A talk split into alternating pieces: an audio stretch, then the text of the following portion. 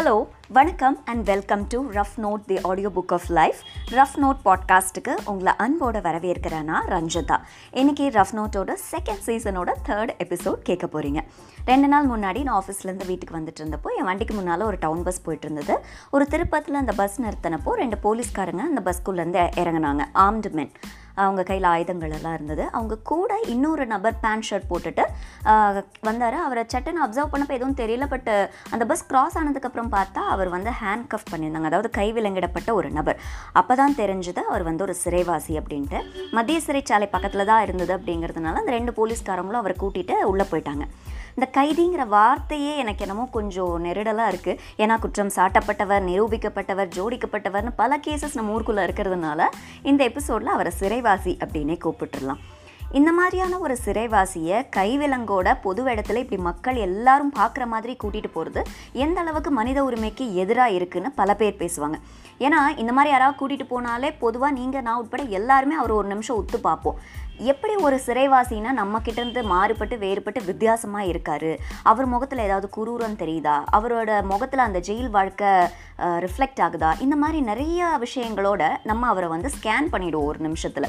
So இது எந்த அளவுக்கு ஆரோக்கியமான ஒரு போக்கு அப்படின்னு மனித உரிமை ஆர்வலர்கள் எல்லாருமே பேசுகிறாங்க பட் வேற இது ஏன் நீங்கள் இந்த மாதிரி பொது இடத்துல அவங்களை எப்படி கூட்டு போகிறீங்கன்னு கவர்மெண்ட் கிட்ட கேட்டால் இந்தியா மாதிரி ஒரு கண்ட்ரியில் ஒவ்வொரு கைதிக்கும் தனித்தனியாக ஒரு வாகனம் வச்சு செலவு பண்ணி ஒரு இடத்துலேருந்து இன்னொரு இடத்துக்கு கூட்டு போக முடியாது. அதனால தான் நாங்கள் பப்ளிக் டிரான்ஸ்போர்ட் யூஸ் பண்ணுறோம் பட் ஹேண்ட்கஃப் அன்அவாய்டபிள் சுச்சுவேஷன் தானே அவங்க தரப்புலேருந்து ஒரு விஷயங்கள் சொல்லுவாங்க which is half true but இந்த மாதிரி ஆண் சிறைவாசிகளை தான் நம்ம புது இடத்துல பார்க்க முடியுதே தவிர ஃபார்ச்சுனேட்லி பெண் சிறைவாசிகளோ மைனர் சிறைவாசிகளோ பார்க்குறது இல்லைங்கிறது ஒரு நல்ல விஷயந்தான் பட் எனக்கு அவர் பார்த்துட்டு ரொம்ப நேரம் அந்த மைண்ட் செட் இருந்துகிட்டே இருந்தது. இந்த ஜெயில் வாழ்க்கை அப்படிங்கிறது எப்படி இருக்கும்னு? என்னை பொறுத்தவரையில் மரணத்தை விட ரொம்ப ரொம்ப கொடுமையான ஒரு தண்டனை எதுன்னு கேட்டிங்கன்னா தனிமையில் இருக்கிறது அதுலேயும் அடப்பட்டு கிடக்கிறது. ஏன்னா நமக்கு பிடிச்சவங்களை விட்டுட்டு குடும்பத்தை பிரிஞ்சு ஆசைப்பட்ட படிப்பை படிக்க முடியாமல் பிடிச்ச வேலையை செய்ய முடியாமல் வாழ்க்கையில் தனக்கானதை எதையுமே சூஸ் பண்ண முடியாமல் ஒரு இடத்துல அடைஞ்சு தனியாக கிடக்கிற அந்த ப்ரிசன் வாழ்க்கை. எப்படி இருக்கும்?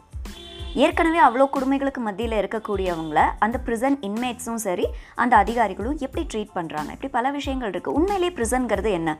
சந்தர்ப்ப வசத்தாலேயோ இல்லை மனப்பிறழ்வுனாலேயோ ஒரு இமோஷ்னல் டெசிஷன்னாலேயோ இல்லை பிளான் பண்ணியோ ஏதாவது சட்டத்துக்கு புறம்பான தவறு செய்து அந்த இடத்துக்கு அவங்க வந்து தள்ளப்படுறாங்க. ஸோ சட்டத்தோட பார்வையில் அவங்க வந்து குற்றவாளி. அதனால் அவங்க ப்ரிசனுக்கு வராங்க. பட் ப்ரிசன்கிறது ஒரு தண்டனை தரக்கூடிய இடமா இல்லாமல் ஒரு புனரமைப்பு மையமாக தான் இருக்கணும்னு தான் அதை ஃபார்ம் பண்ணாங்க முதல்ல. ஒரு மனநல மேம்பாட்டுக்கான இடமாக தான் அது இருக்கணும் அப்படின்னு சொல்லி அதை ஆரம்பித்தாங்க பட் அது ஹாஃப் உண்மை தான் ஒரு சில இடங்களில் அது ரொம்பவே பாசிட்டிவாக இருக்குனாலும் பெரும்பாலான இடங்கள்ல அப்படி இருக்கிறது இல்லை நம்ம சினிமாக்கள்லாம் காட்டுற மாதிரி அது ஜெயில்னாலே ஒரு அச்சுறுத்தக்கூடிய ஆபத்தான இடமா தான் காட்டப்படுது. அண்ட் ப்ரிசன்குள்ளே தான் அவ்வளோ கஷ்டமா அப்படின்னு கேட்டிங்கன்னா நிச்சயமாக கிடையாது. ப்ரிசனை விட்டு வெளியில் அதாவது இம்ப்ரிசன்மெண்ட் முடிஞ்சு வெளியில் வந்திருப்பாங்க இல்லையா ரிலீஸ் ஆகி. அவங்கள எப்படி நம்ம எல்லாரும் ட்ரீட் பண்ணுறோம் அதாவது பொதுமக்களாகிய நீங்களும் நானும் எப்படி ட்ரீட் பண்ணுறோம் அவங்களுக்கு தேவையான சமூக அங்கீகாரம் கிடைக்குதா? அவங்க ஜெயிலேருந்து ரிலீஸ் ஆகி வந்தவங்கன்னு தெரிஞ்சும் அவங்க திறமைக்கேற்ற சரியான வேலை கொடுக்கப்படுதா? அவங்க திருமண வாழ்க்கை எப்படி இருக்குது குடும்பத்தில் அவங்கள எப்படி அக்செப்ட் பண்ணிக்கிறாங்க? அவங்களுக்கு தங்க வாடகைக்கு வீடு கொடுக்கப்படுதா? இப்படி பல விஷயங்கள் அப்படியே ரவுண்ட் த கிளாக் போயிட்டு தான் இருக்குது ஸோ இது எல்லாத்தையும் ஓவர் கம் பண்ணி வந்தவங்க எப்படி இருப்பாங்கன்னா இதை ரொம்ப சுப்பீரியர் ஆகிடுவாங்க ஏன்னா எல்லாருமே என்னை எப்படி ட்ரீட் பண்ணுறீங்கன்னு சொல்லிட்டு ரொம்ப சுப்பீரியர் தாட்ஸோடு வருவாங்க. இல்லைன்னா ரொம்ப இன்ஃபீரியராக ஃபீல் பண்ணி தன்னைத்தானே சுருக்கிக்குவாங்க. இது ரெண்டு தான் இருக்குமோன்னு எனக்குப்படுது இது ரெண்டுமே இல்லாமல் மாடரேட்டாக இருக்கக்கூடிய பர்சன்ஸ் உண்மையிலே ரொம்ப ஸ்ட்ராங் ஹார்ட்டடாக தான் இருப்பாங்கன்னு நினைக்கிறேன். இந்தியா மட்டும் இல்லை இந்தியாவை தவிர்த்து மற்ற கண்ட்ரீஸில் குறிப்பாக வெஸ்ட்லலாம் பார்த்தீங்கன்னா ப்ரிசன் இன்மேட்ஸோடைய பாப்புலேஷன் ரொம்ப அதிகமாகவே இருக்குன்னு சொல்கிறாங்க குறிப்பாக drugs trafficking drunk and drive licence இல்லாத கன் யூசேஜ்னு சொல்லிட்டு பல காரணங்கள் சொல்லலாம்.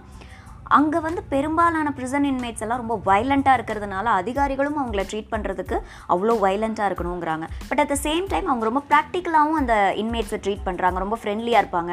அதிகாரிகளும் அவங்க கூட சேர்ந்து கேம்ஸ் ஆடுறது அவங்க வந்து மைண்டை ரெஃப்ரெஷ் பண்ண ஏதாவது ஆக்டிவிட்டியில் ஈடுபடுத்துறதுன்னு அதுவுமே அங்கே பரவலாக தான் இருக்குது ஸோ இந்த ஜெயில் வாழ்க்கை எப்படி இருக்கும் அப்படிங்கிற ஒரு ஆச்சரியமும் ஒரு அதிர்ச்சியும் ஒரு வலி கலந்த ஒரு கொஸ்டினும் எனக்கு ரொம்ப நாளாகவே இருந்தது. ஸோ அது சார்ந்த புத்தகங்கள் டாக்குமெண்ட்ரிஸ் பிளாக்ஸ் எல்லாமே நான் தேடி தேடி பார்த்துட்டு இருந்தேன். அதில் ஒரு சிலதை நான் உங்களுக்கு ரெஃபர் பண்ணுறேன் நீங்களும் டைம் கிடைக்கும் போது போய் பாருங்கள் it will open many things to you தமிழ்நாட்டில் ஜேர்னலிஸ்ட் அப்சரா ரெட்டி வந்து லைஃப் இன்சைட் புழல் அப்படின்னு ஒரு டாக்குமெண்ட்ரி எடுத்தாங்க. அந்த டாக்குமெண்ட்ரி அப்புறம் நாஜியோவோட வேர்ல்ட்ஸ் டேஞ்சரஸ் டென் ப்ரிசன்ஸ் இந்த ரெண்டு டாக்குமெண்ட்ரியும் எனக்குள்ள பல கேள்விகளை உண்டு பண்ணுச்சு அப்படின்னு சொல்லலாம். ஏன்னா அந்த டாக்குமெண்ட்ரி பார்த்ததுக்கப்புறம் நமக்கு ரொம்ப ஹெவி ஹார்ட் இருக்கும். என்ன மாதிரியான ஒரு லைஃப் ஸ்டைல் ப்ரிசன்ட்குள்ளே இருக்குது அப்படிங்கிற மாதிரி. அண்ட் பிளாக்ஸ் பொறுத்தவரையில் between the pass dot ORG writer prisoner dot com இந்த ரெண்டு பிளாக்ஸ் இருக்குது இது எப்படின்னா ப்ரிசனில் இருந்து வெளியில் வந்தவங்க அவங்களே ஒரு பிளாக் ரன் பண்ணிகிட்ருக்காங்க அவங்களுடைய எண்ணங்கள் எப்படி இருக்குது உள்ளே இருந்தப்போ எப்படி இருந்தது? வெளில வந்ததுக்கப்புறம் அவங்க எப்படி இருக்காங்க? இந்த மாதிரி பல விஷயங்களை பகிர்ந்துக்கிறாங்க. அண்ட் இதில் ஒரு பாசிட்டிவான விஷயம் என்னென்னா அந்த பிளாக்ஸ்க்கு பொதுமக்கள் நிறைய பேர் நல்ல பாசிட்டிவ் ரெஸ்பான்ஸ் எல்லாமே கொடுத்துட்ருக்காங்க ஸோ அது ஒரு நல்ல ஒரு பாசிட்டிவான ஹெல்த்தியான பிளாட்ஃபார்மாக தான் அமைஞ்சிருக்கு. நம்ம கோயம்புத்தூரில் பார்த்தீங்கன்னா ஃப்ரீடம் மார்க்கெட் அப்படின்னு ஒன்று செயல்பட்டு வருது. கோவை மத்திய சிறைச்சாலையில் இருக்கக்கூடிய சிறைவாசிகள் சில பொருட்களை வந்து உற்பத்தி பண்ணி அங்கே விற்பனை பண்ணிட்டு வராங்க. அதுவும் ரொம்ப ஒரு பாசிட்டிவான இம்பேக்ட் கோயம்புத்தூரில் உருவாக்கியிருக்கு. பட் இது எல்லாத்தையுமே பேசிட்டு யோசிச்சுட்டு இருக்கிறப்போ எனக்குள்ள இன்னொரு கேள்வி அதை நான் உங்களை நோக்கி கேட்கணும்னு நினைக்கிறேன். உண்மையிலேயே சிறைவாசி அப்படிங்கிறவங்க யார்? சட்டத்தோட பார்வையில் கொலை பண்ணவங்க கொல்ல பண்ணவங்க மற்ற விஷயங்கள் பண்ணவங்க மட்டும்தான் சிறைவாசியா? நம்ம மத்தியில் யாருமே சிறைவாசி இல்லையா? அப்படிங்கிற ஒரு கேள்வி இருந்தது. பண சிறைவாசி இணைய சிறைவாசி குடும்ப சிறைவாசி எக்ஸட்ரா எக்ஸட்ரா இந்த மாதிரி நிறைய சிறைவாசிகள் உங்கள் வீட்டில் ஏன் வீட்டில் நம்ம சுத் சுற்றுப்புற இடங்கள்லலாம் நிறைய பேர் இருக்கலாம். என்னை பொறுத்த வரையில் எது உண்மையான சிறை அப்படின்னு கேட்டிங்கன்னா நம்மளை சுற்றி நமக்கானவங்க நிறைய பேர் இருந்தும் நம்ம தனிமையில் வாடுறதும் செய்யாத தப்புக்கு தண்டனை அனுபவிக்கிறதும் தான் உண்மையிலேயே மிகப்பெரிய சிறையாக நான் பார்க்குறேன். அண்ட் uh, இந்த ப்ரிசன்ட் பாப்புலேஷனை எப்படி குறைக்கலாம் அப்படின்னு நிறைய ரிசர்ச்சஸ் எல்லாமே பண்ணியிருக்காங்க. அதுக்கு வந்து சட்டத்தை ரொம்ப கடுமையாக்கணும் தண்டனைகளை கடுமையாக்கணும். ரொம்ப பா- ரொம்ப இன்னும் கூட கொஞ்சம் காஷியஸாக நம்ம எல்லாருமே வந்து ரெடியாக இருக்கணும் எல்லா விஷயங்களையும். அப்படி இப்படின்னு பல விஷயங்கள் சொன்னாலுமே என்னை பொறுத்த வரையில் பாப்புலேஷனை குறைக்கிறதுக்கு குடும்பங்களும் பள்ளிகளும் தான் ஃபர்ஸ்ட் ஸ்டெப் எடுக்கணும்னு நான் நினைக்கிறேன். ஏன்னா இப்போ இருக்கிற ப்ரிசன் மேட்ஸை ஆல் ஆஃப் அ சடன் ஒரே நாளில் பாப்புலேஷன் குறைக்கணும்னு ஒன்றுமே பண்ண முடியாது. நாளைக்கு நாளானைக்குன்னு ஃப்யூச்சர் ஜென்ரேஷனை ப்ரிசன்ட் பாப்புலேஷனை குறைக்கிறதுக்கு தான் குடும்பங்களும் பள்ளிகளும் முதல் ஸ்டெப் எடுத்து வைக்கணும். ஏன்னா அங்கேருந்து தான் கேரக்டர் பில்ட் ஆகுது. கேரக்டர் வச்சு தான் ஒரு சொசைட்டி பில்ட் ஆகுதுங்கிறனால அது ரொம்ப முக்கியம். அண்ட் அது மட்டும் இல்லாமல் ப்ரிசன்லேருந்து ரிலீஸ் ஆகி வந்தவங்களையும் ஒரு சக மனிதனாக நம்ம எல்லாரும் ட்ரீட் பண்ணணும்னு நினைக்கிறேன். நான் போய் சொன்னேன் இல்லைங்களா ரைட்டர் பிரிசனர் டாட் காம்னு ஒரு பிளாக் இருக்குன்னு. அதில் கிரெகரி அப்படிங்கிறவர் எழுதின ஒரு போஸ்ட் எனக்கு ரொம்ப நெருடலாக இருந்தது. அந்த போஸ்ட்டும் இந்த எபிசோட் பற்றி நான் பேசுகிறதுக்கான ஒரு முக்கிய ரீசன்னு சொல்லலாம் அந்த கிரெகரி எழுதின அந்த போஸ்ட்டோட இந்த எபிசோட் நான் வந்து நிறைவு செய்ய விரும்புகிறேன் the prison of loneliness is hard to deal with because there is no one to respond you back why do people say life is about second chances but when a good person with a few mistakes in prison of loneliness reaches out for friendship no one responds இன்னைக்கு rough note பாட்காஸ்ட்டோட இந்த episode உங்களுக்கு பிடிச்சிருக்குங்கிற நம்பிக்கையில் நான் இந்த எபிசோடை நிறைவு செய்கிறேன் திருப்பியும் அடுத்த சாட்டர்டே அடுத்த எபிசோடில் வேறு ஒரு தலைப்போடு நான் உங்களை வந்து சந்திக்கிறேன். அண்ட் என்னோடய பாட்காஸ்ட் பற்றி உங்களுடைய ஒப்பீனியன்ஸ் எனக்கு தெரிவிக்க தொடர்ந்து அடுத்தடுத்து வரக்கூடிய எபிசோட்ஸில் நான் எந்த டாபிக் பற்றி பேசணும்னு நீங்கள் நினைக்கிறீங்களோ அதையும் எனக்கு தெரிவிக்க ஃபேஸ்புக் அண்ட் இன்ஸ்டாகிராமில் ரஞ்சிதா ரவீந்திரன்கிற என்னுடைய ஹேண்டிலை ஃபாலோ பண்ணுங்கள் நன்றி வணக்கம்.